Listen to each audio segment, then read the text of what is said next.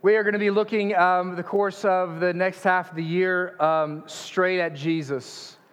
And you might think to yourself, isn't that what we always do? And the answer would be yes, that's the goal.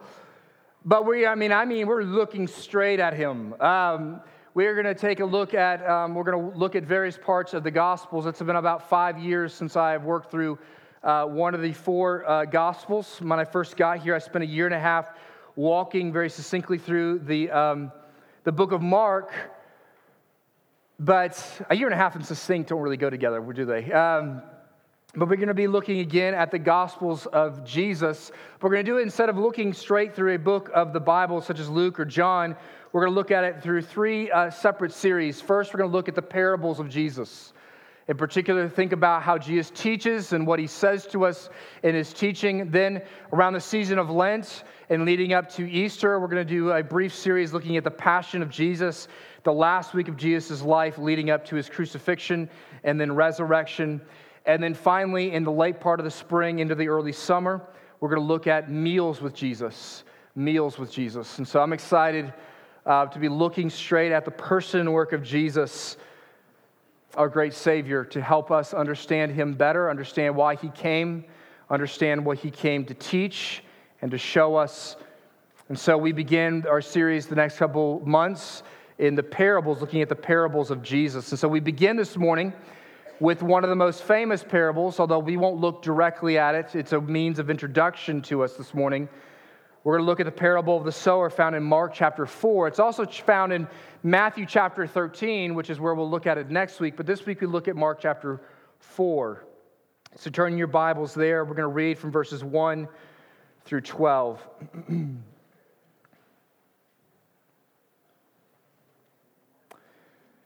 and he began to teach, this is verse 1 in Mark 4, and he, Jesus, began to teach beside the sea.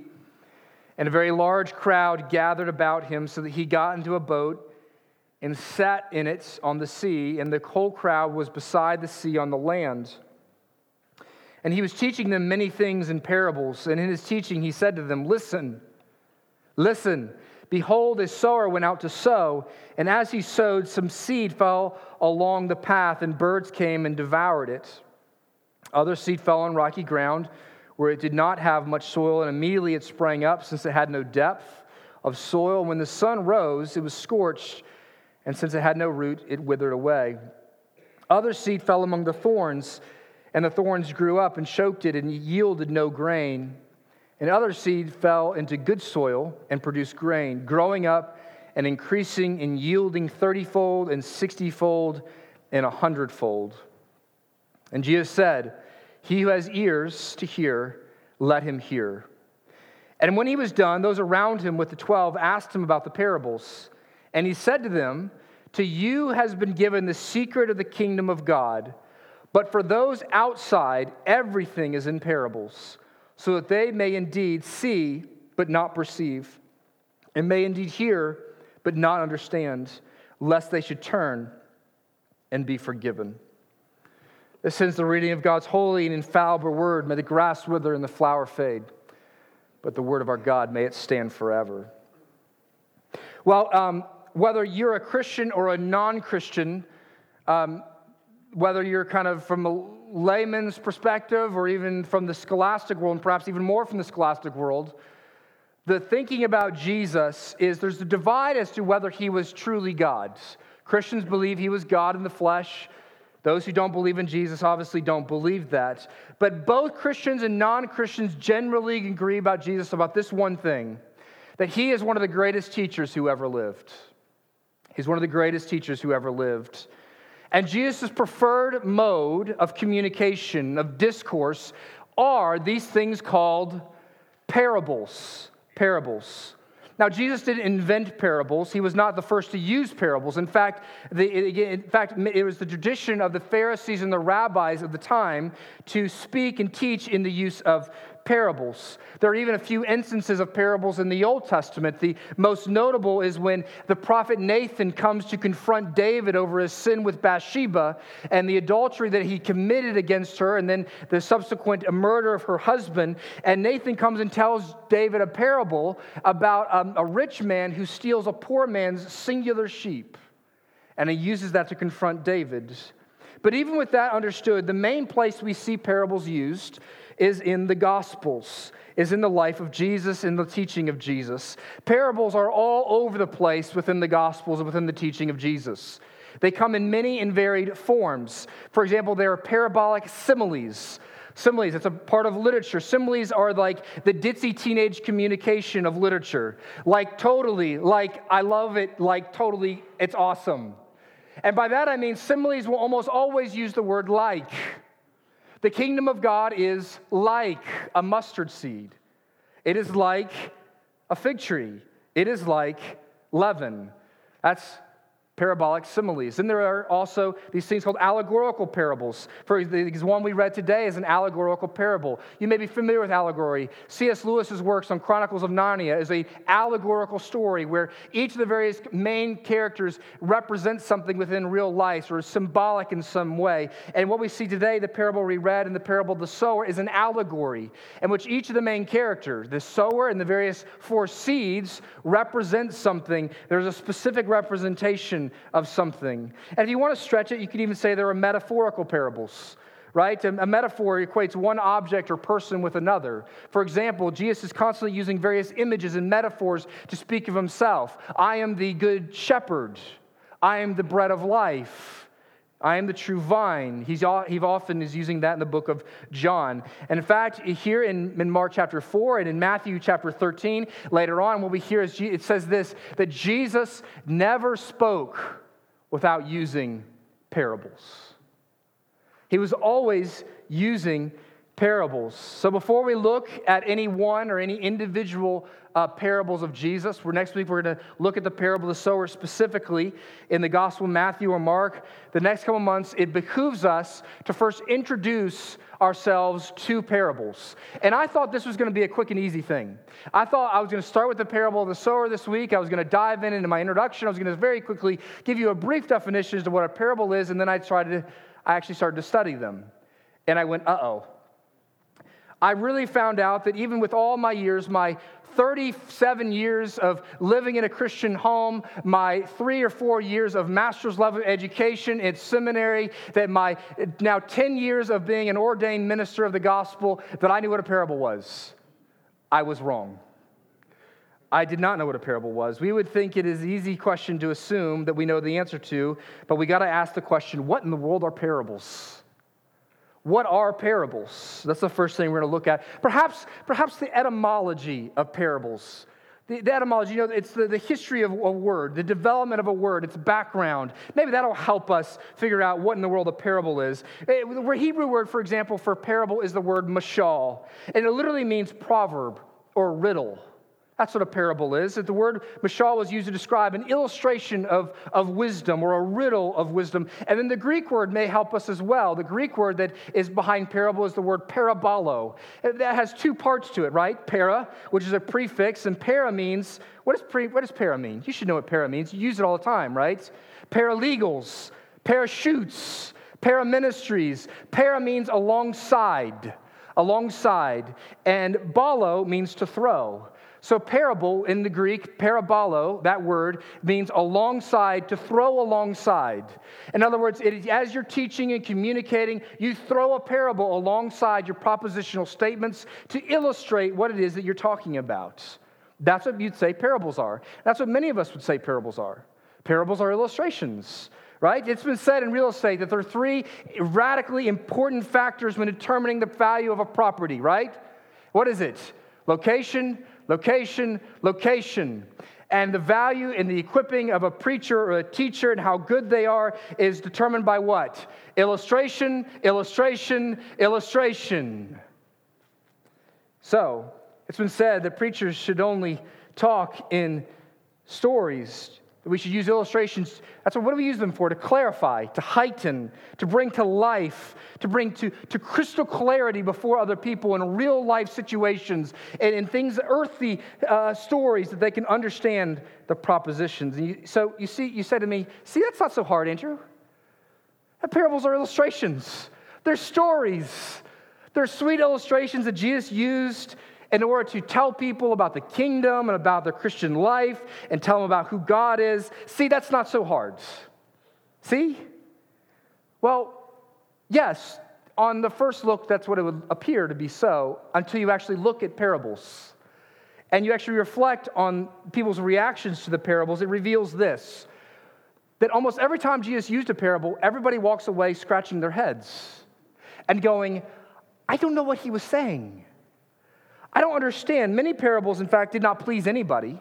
It didn't enliven anybody's understanding of what Jesus was saying, and, and, many of them were not agreeable at all. And most, upon further review, caused great confusion and often a, a, a disconnection to clarity. And this was Jesus' main teaching tool. And his main teaching tool, every time he used it, people went away going, I don't think I know what he's, what he's talking about.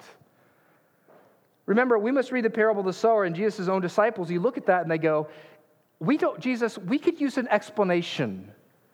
Now, we look at the parable of the sower and we go, of course, because we have the background of Matthew 13 and Mark chapter 4, where Jesus comes back and he explains it to us. And if you grew up in church, you've heard the stories of the parable of the sower, so you assume you already know what it means. But to the original hearers, they looked at it, even as followers, and says, "We no comprende, we don't get." Think about that. If Jesus Christ's public parables, his illustrations, his means of, of, of illustrating and clarifying what he was teaching uh, weren't, uh, they, they required explanations all the time, then they really weren't that clear, were they? And he wasn't that great of a teacher. If Jesus' uh, parables were merely sermon illustrations, then he was actually a terrible teacher. If you have to explain your illustration, your illustration is no good.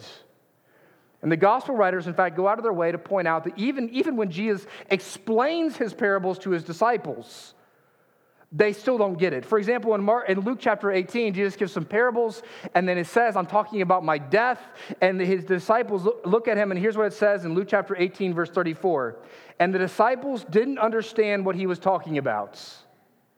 That should be on the church, uh, all of our church marquees, right? Now, that's the kind of church you'd actually want to go to. I want to go to the church where they actually admit that they don't really know what's going on.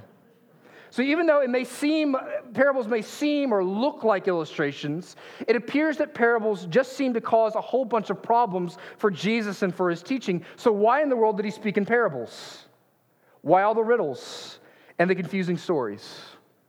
Well, he gives us an answer, at least in regards to non believers of what he's doing for those who don't follow him. Jesus says this his, his disciples come to Jesus and they say, uh, Jesus, why do you speak in parables so often? And Jesus looks at them and what does he say in verse 11 and 12? He said to them, To you has been given the secret of the kingdom of God.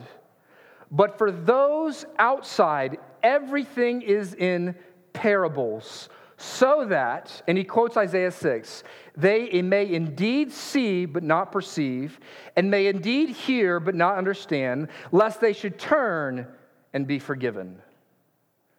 And what, what he's doing there is he's quoting the call of Isaiah to gospel ministry, to prophetic ministry. If you remember the call in Isaiah chapter 6, it's this unbelievable scene where uh, uh, Isaiah is worshiping in the temple and suddenly God shows up. And it's this unbelievable scene. I mean, it's better than any New Year's conference you've ever been to. There's smoke, and angels with six wings show up and eyes all over their body. And Isaiah loses his ever living mind. And then Jesus asks this question. He says, It's time for the altar call, to the call to missions. And he goes, Isaiah, who will go to me for me and, and tell these people about who I am? And Isaiah goes, Be, pick me, I'll do it. And just as he's about to go out, Jesus says, uh, uh, God says, listen, there's a little bit of um, small print I forgot to tell you about. And it's this. You're going to be a prophet of judgment, which means you're going to go call people to repent and you're going to share with them the good news. And I'm going to use it as nothing but a means but to harden their hearts because they're going to reject you. They're not going to listen to you. They will not turn. They will not repent. And you know what Isaiah's next question is? How long do I have to do this? And Jesus is saying in Mark chapter 4 and in Matthew chapter 13, he says, My ministry is the fulfillment of Isaiah's ministry. I'm going to come, and when I teach, people are not going to understand. And even when they do understand, they're going to reject me and they're going to reject what I teach so that so that now they have no excuse and now my teaching may be used as a means of hardening their hearts further and they may actually be found guilty at judgment. So what is going on? Parables to those who do not have ears to hear are actually an instrument of concealment. Parables are absolutely, actually obscure the truth. There was a uh, four volume um, series, uh, kind of, I like to read historical fiction novels when I was a kid. And uh, there was one called Journey Through the Night. It was about situations in, in Holland, the Netherlands, during World War II when the Germans were occupying the country. And, and there was a situation where, in one of the stories, a farmer named Vandermeer, farmer named Vandermeer, called up another local farmer named De Boer. And he said, De Boer, I have some puppies for you. Can I deliver some puppies to your house later on today? Now, that, you know, if you were to hear that, if you were tapping their phones and you were to listen to that, you would go, that's not, I guess, that odd for farmers if they have a, a lot of dogs. So maybe, you know, if one farmer speaking to another. And so it's important, it's, it's more complicated than that, right? Because the, the, the, the, historical novel is talking about when the, the Nazis are tapping their phones and they're listening to the phone conversation between Mr. Vandermeer and Mr. De Boer. And when they're talking about puppies, are they really talking about puppies? Well, of course they're not talking about puppies. They're talking about, he meant Jews that need to be hidden that they're moving from house to house to keep the Nazis away from. It was a code. In other words, the term puppies was there not to reveal, but to conceal. But to conceal the truth. It was a truth that was hidden from them.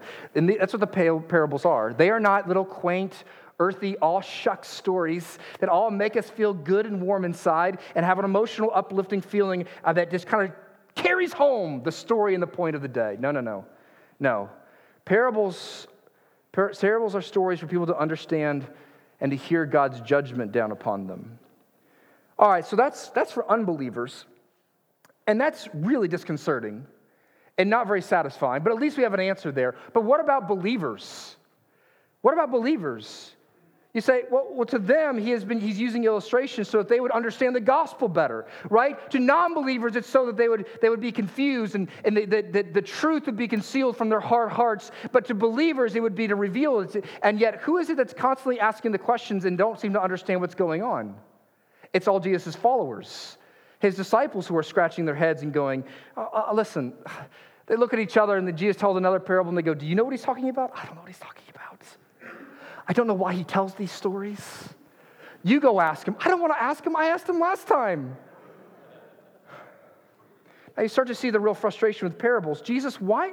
Here's what you want to say about parables. When we actually get into them, here's what you're going to find yourself wanting to say Jesus, why don't you just come out and say what you wanted to say? Why do you have to obscure the propositions and the stories? Just say, I'm the king, I'm God, follow me, why do we need so? Just say the kingdom of God is this, not like this, and talk about mustard seeds and leaven. I, I don't understand that. It gets confused in my head. Just say what you want to say. You see, I mean, you give us these stories that talk like us, these characters that talk like us, and they walk like us, and it, you draw us in, but then, but then all these stories have this twist that really confuses us, and it makes us really frustrated, and we don't know what to do with it, and it kind of makes us wonder what we're supposed to be doing with our lives. Now, think with me what have you just described? And your agony over parables. Frankly, you've described your own reactions to your life. See, most people have described or illustrated or um, defined parables as this, as they are, they are earthy or down-to-earth stories that give a, a, a spiritual moral, a teaching. That is true, but they're down to earth for a reason because they reflect our lives. How do we live our lives most of the time? Most of the time, we just kind of bebop through life, doing our thing without a whole lot of thought. I mean, we, we, we do, I mean, we think about math problems, but I mean like big questions without much of a sense of a greater purpose. We, we, we kind of live as if we have life figured out. We have a direction. We have our assumptions and our presuppositions about how life is supposed to work, and indeed how church is supposed to work, and how God is supposed to interact with us. And we have our assumptions, and, and we live our life that way. We don't think, we don't ask questions, and we just kind of bebop and bump along until what? Until God gets our attention. And most often, he does that. He throws us a curveball. Until there's something in our life, we, we don't ask these questions until there's something in our life that throws us a curveball, and our assumptions are questions about life. They're challenged. Usually it's through some sort of suffering, isn't it? God rouses us through the loss of a job, or maybe a failed relationship, or the, the sudden loss of a loved one, or the destruction of our reputation. And we go, wait a second.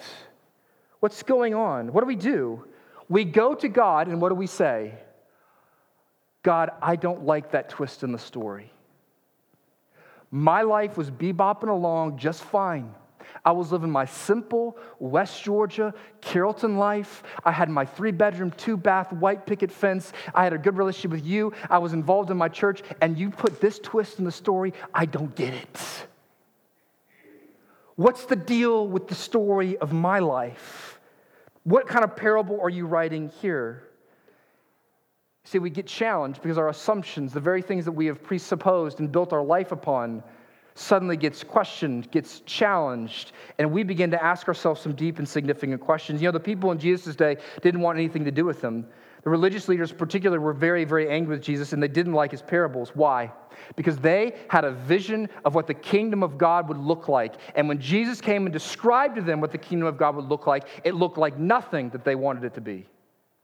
They had a vision of what the Messiah would look like. And when the Messiah showed up and said, This is what the Messiah is like, and this is what your God is like, it wasn't the God that they really wanted to serve, and it wasn't the Messiah that they really wanted.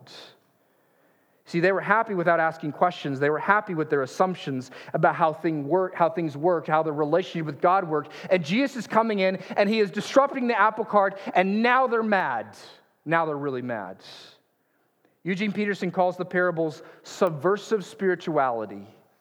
They're undercutting all of our assumptions. C.H. Dodd, who was a, a well, a prominent theologian in writing about the Gospels and the New Testament, wrote this about parables. He said, A parable is a metaphor or a simile drawn from nature or common life, arresting the hearer by its vividness and it, or its strangeness, and leaving the mind in sufficient doubt of its precise application. Here's the punchline in order to tease it into active thought. You see, Jesus is a poet, he's an artist, he's a playwright. And every artist knows and understands this that if you want to win people over to your position, you rarely do so with a full frontal assault. Think about this. How does Nathan, in the most prominent parable of the Old Testament, confront David? Does he walk into the palace and go, David, you committed adultery with Bathsheba and you murdered her husband? That's bad. No. What's he do? He leads David to repentance via what? A story. Hey, David, let me tell you a story. See if this sounds, I don't know, vaguely familiar. It's about a guy, he's really wealthy, has all the power. He has a guy next to him, like not too far, like so close to him that he could look into his backyard at his bathing area.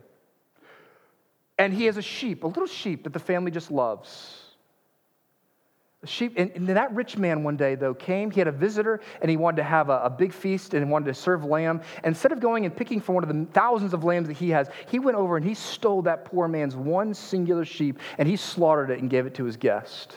Now, what do you think about that man? Well, he should die. You are the man. How do you think that affected David? It's a provocative story that cuts under all of our defensiveness. It, it woos us in with its earthiness and then cuts our legs out from underneath us. It makes us laugh and pull our heads back. And then while our heads are back laughing, he pours hot, scalding water down our throats. That's what parables do. They get your attention. They're provocative of stories. And you see, if Jesus came and says, listen, if he came in his day and age and talked about the kingdom, he says, hey guys, the, kingdom of God, uh, it's, it's, I need to challenge your assumptions. Those who get in the kingdom are this.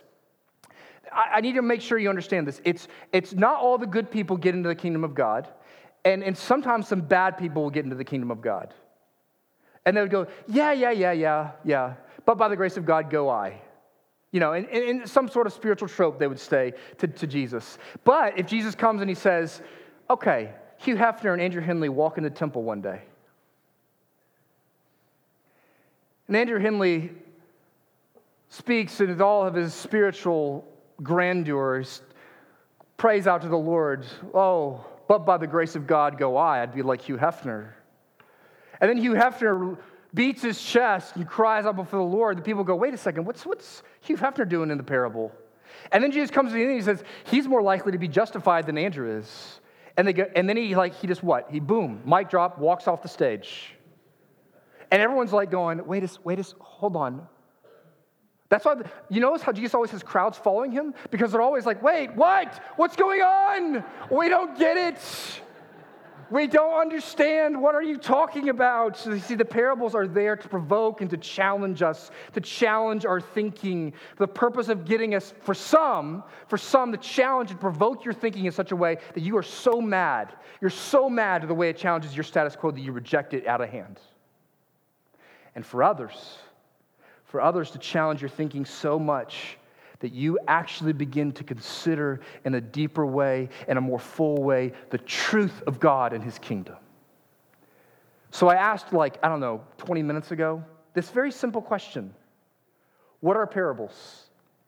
We finally come to it. Here's your definition Parables, I'll leave it up on the screen for a little bit. Parables are down to earth stories that surprise provoke, and unsettle hearers with the purpose of challenging their thinking so that hearers are more fully drawn into either a wholehearted acceptance or a wholehearted rejection of God's truth. Parables.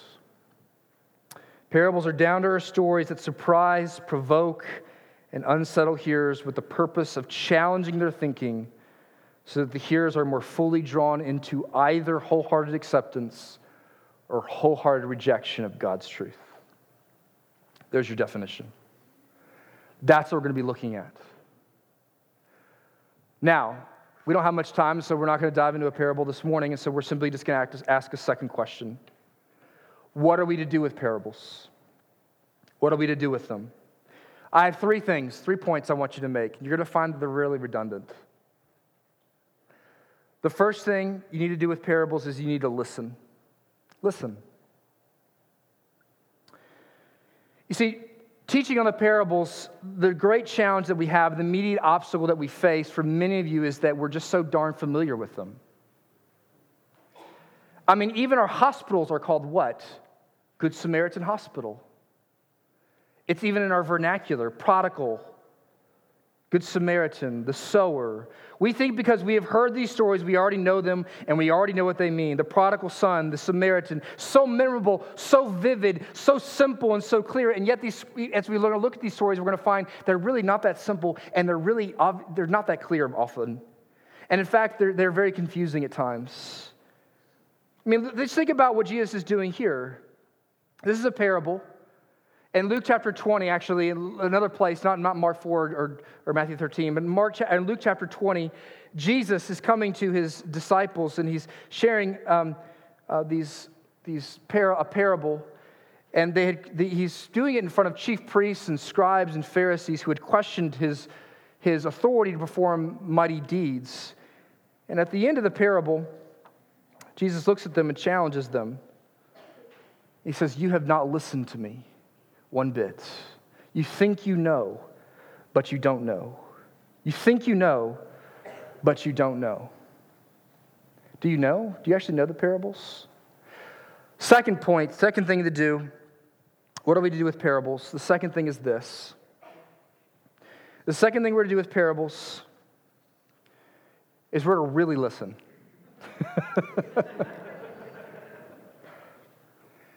and by that I mean this when you read the parables, are you willing to think? Are you willing to think? In fact, there's multiple parables where Jesus will give the parable, and at the end of it, he will ask questions, and then he'll simply walk off the stage. In other words, the parables are there to force you to question your assumptions and your presuppositions about life. Will you really think about the implications of this? Will you really allow it to challenge how you thought about the Christian life? And you're going to need to think about the parables because it's, it's, they're difficult. I mean, we're going to look at Matthew 13 for the first half of this whole series. And in Matthew 13, Jesus is going to keep saying the kingdom of God is like, and it's going to, first it's going to be like the kingdom of God is like a mustard seed. No, it's like a sower. No, it's actually like, um, it's actually like a fig tree. No, it's like two sons. No, it's like four soils. No, it's like bread. And you're going to, by the end of it, you're going to go, What? You're going to have to think.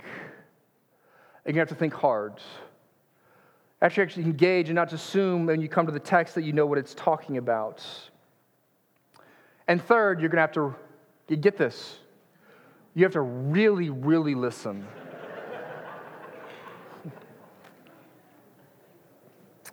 In Mark chapter 4, verses 3 and verse 9, Jesus begins the parable in Mark 4, not in Matthew 13, it's not given this way, but Mark 4, it's given the first word is Jesus says to them, Listen. And in the last way, he ends the parable of the sower. He says, He who has ears, let him hear. Let him hear. It's a com- like a command. And it's the same word, both of them. It's the word akouein. Akouein. Akuo. It's where we get the word acoustics, to hear. He's commanding them to hear. And yet, they don't appear to hear. Now, there's an interesting twist in the Greek language. Akouein. You know what the word for obedience is in Greek? It's hupo akouein. In other words, you want to know where I got my point? Hupo means super, above, beyond. Think Superman, hyper, hupo, hupo which means if you are really hearing, if you're really, really listening, it means you do what? You obey. You see, this is the difficulty with Jesus' teaching. Listen, you can listen, and that you can actually begin to, you can listen, actually listen with your auditory system. And you can really listen, which is you can work hard to try to understand. But the key one is are you really, really listening? In Luke chapter 20, that I just talked about a second ago, Jesus is talking in front of the chief priests and the scribes and the Pharisees, and he, they're questioning his authority to do mighty deeds. And he says this in chapter 20, verse 19. At the end of giving a parable, it's a parable called the parable of the tenants. It's one of the most scathing and difficult parables that Jesus will ever present. We're going to look at it near the end of the series. It's almost, it's right before he goes to his death. It's about a, about a man who owns a farm, and he's got tenants who are, who are farming that land, and the, the, the owner sends his son to gather the proceeds and the profits from the farm for that year, and they kill the son and they send him away, they, and they bury him. And here's what the response of the scribes and the Pharisees was to this parable that Jesus tells them. And the scribes and the chief priests sought to lay their hands on him that very hour. Why? For they perceived that he had told this parable against them. They listened. They really listened. They had it correct. But they didn't really, really listen. The irony of it is this what is it they begin to do? That they know that they are the point of the parable, and the very point of the parable is saying, You're going to lay, you're going to kill the Son of God. And their response to the parable is not to go repent and change their perspective and how they live their life. Instead, what is it to do? To live into the very thing that Jesus said that they were going to do. Why? Because they would not listen. One scholar said this they realized that the pair was directed against them, but in their rage, they could not see that in their disobedience, they were fulfilling the very thing for which the parable condemned them. Here's the warning here you can listen, you can think, and you can follow the parable to the point of knowing what Jesus is actually saying, but then there is obeying what he says. There is living in light of the implications of what Jesus calls us to in the parables. When Jesus says, He who has ears, let him hear, Jesus is not questioning the auditory ability of your ears. No, he is talking about the auditory ability of your human heart. That are my words, you may understand my words cognitively and get what I'm saying, but you are not embracing them with your heart. No, he's talking about people who have an ability to hear and understand and embrace the truth. That's what he longs for. And so when Jesus gives this statement, he who has ears, let him hear, he is simply making the point that there are those who are listening to him who don't really hear. And some of you, this is you. Because the people for whom this was, they were most guilty of this were church people. It was the church people who had said, I've heard this. I saw this parable on a flannel board when I was four years old. I've heard this every year of my life. I know these stories, and I reject it out of hand. In particular, the stuff about the kingdom of God, because that makes me really uncomfortable. See, it was the Pharisees who rejected it. They thought they knew. They had all the Bible skills to even the artistic ability to understand what the parables were saying, but they didn't really listen. To really listen, to super listen, is to obey. See, what does it mean to understand, for example? To really understand. Well, you know, the simplest definition of understand is what? Stand under. Stand under. which means this that if we're going to understand and we're going to listen and we're going to obey the parables, you must come with a heart of standing under the parables. That I'm going to come with a heart that says, I want to submit to the teaching of Jesus. This is the exact reason why Jesus' parables ended up being a means of judgment because the people come, we don't come to the parables with a blank slate. We come to the parables with hearts either say, I hate him and I don't want to hear what he says, or I only want to hear what he says if it has something to do about how great my life can be. But if I, he says something that I disagree with, then I'm not going to submit to that. The parables mean we must learn to listen to the voice of Christ. And we must come with a heart that says, my, I'm your sheep, and I long to hear your voice, and I come to sit underneath your teaching. You conclude this way this is not just about whether the teachings of Jesus about the kingdom or about the Christian life, whether you'll get those. This goes, this goes much further than that. You see, just as the parables are that which challenge and provoke and bring us to a point of crisis and ask the question, will we listen? Well, the greatest parable of all is the story of the gospel. A true parable, not a make believe one a historical parable. It's entitled The Gospel of Jesus Christ. And this parable comes with the same purpose to challenge us with a person. And that person's name is Jesus Christ, the Son of God. You know, there's an interesting word that is used around the advent of Jesus Christ, around his incarnation, about Jesus coming into the world. It is this word, this Greek word, krisis. And literally, the word krisis means judgment. That when Jesus comes into the world, we think of like, you know, sweet baby Jesus and peace and love and hope and joy. And, and, and that's great. And that's very much true. But when he actually comes, most of the prophets and the people around him are kept using this word crisis, judgment. We bring it over into our language and we use that Greek word as what? Crisis. In other words, when Jesus came into the world, he was bringing a crisis with him. That is what the advent of Jesus is about. The greatest crisis that ever occurred is the advent of Jesus Christ. This is why Simeon, when he actually, this male man who meets Jesus in the temple when Jesus is just a baby, he says this This Jesus has come for the rising and the falling of many people. Now, bear with me here, follow me.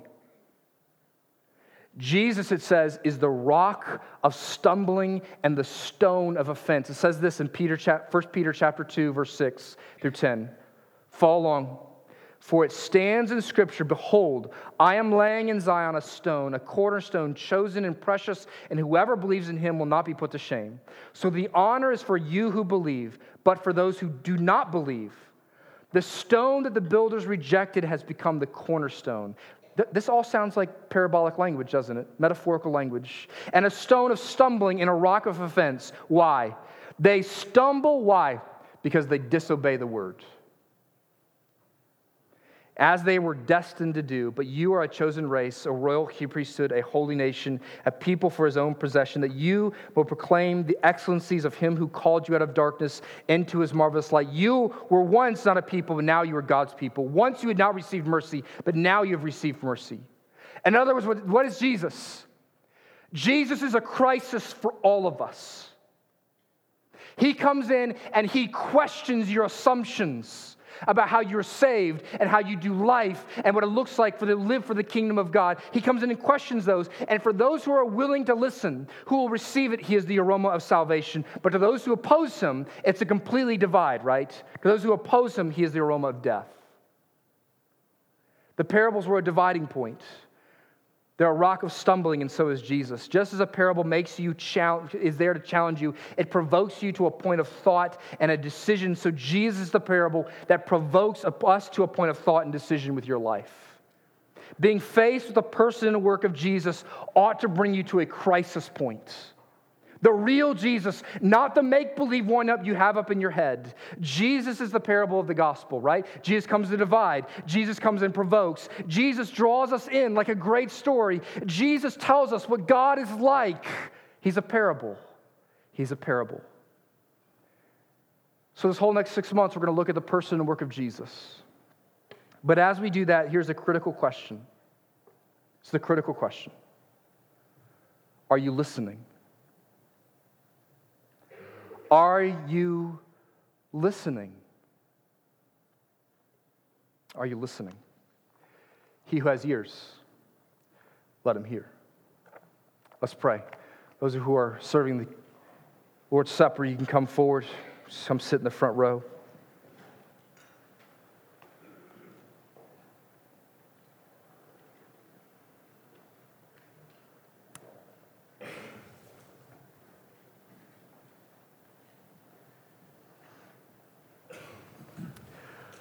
Oh, His Heavenly Father, I, and Spirit of the Living God, I, this is one of those places perhaps where I've been the rest of the week, and maybe now I've just kind of drawn everybody else into my own confusion. So, Spirit of the Living God, I pray that you would hover over this place. And just as you took the earth when it was formless and void and made something beautiful, that, Lord, you would take all the questions that were asked this morning the penetrating challenge of what, of what it is to listen to Jesus, and you would do something with that within our hearts. Lord, we are a people who love to be entertained. We like, we, we're so used to coming to church and sitting and facing in the same direction and nodding our heads and less audibly here saying our amens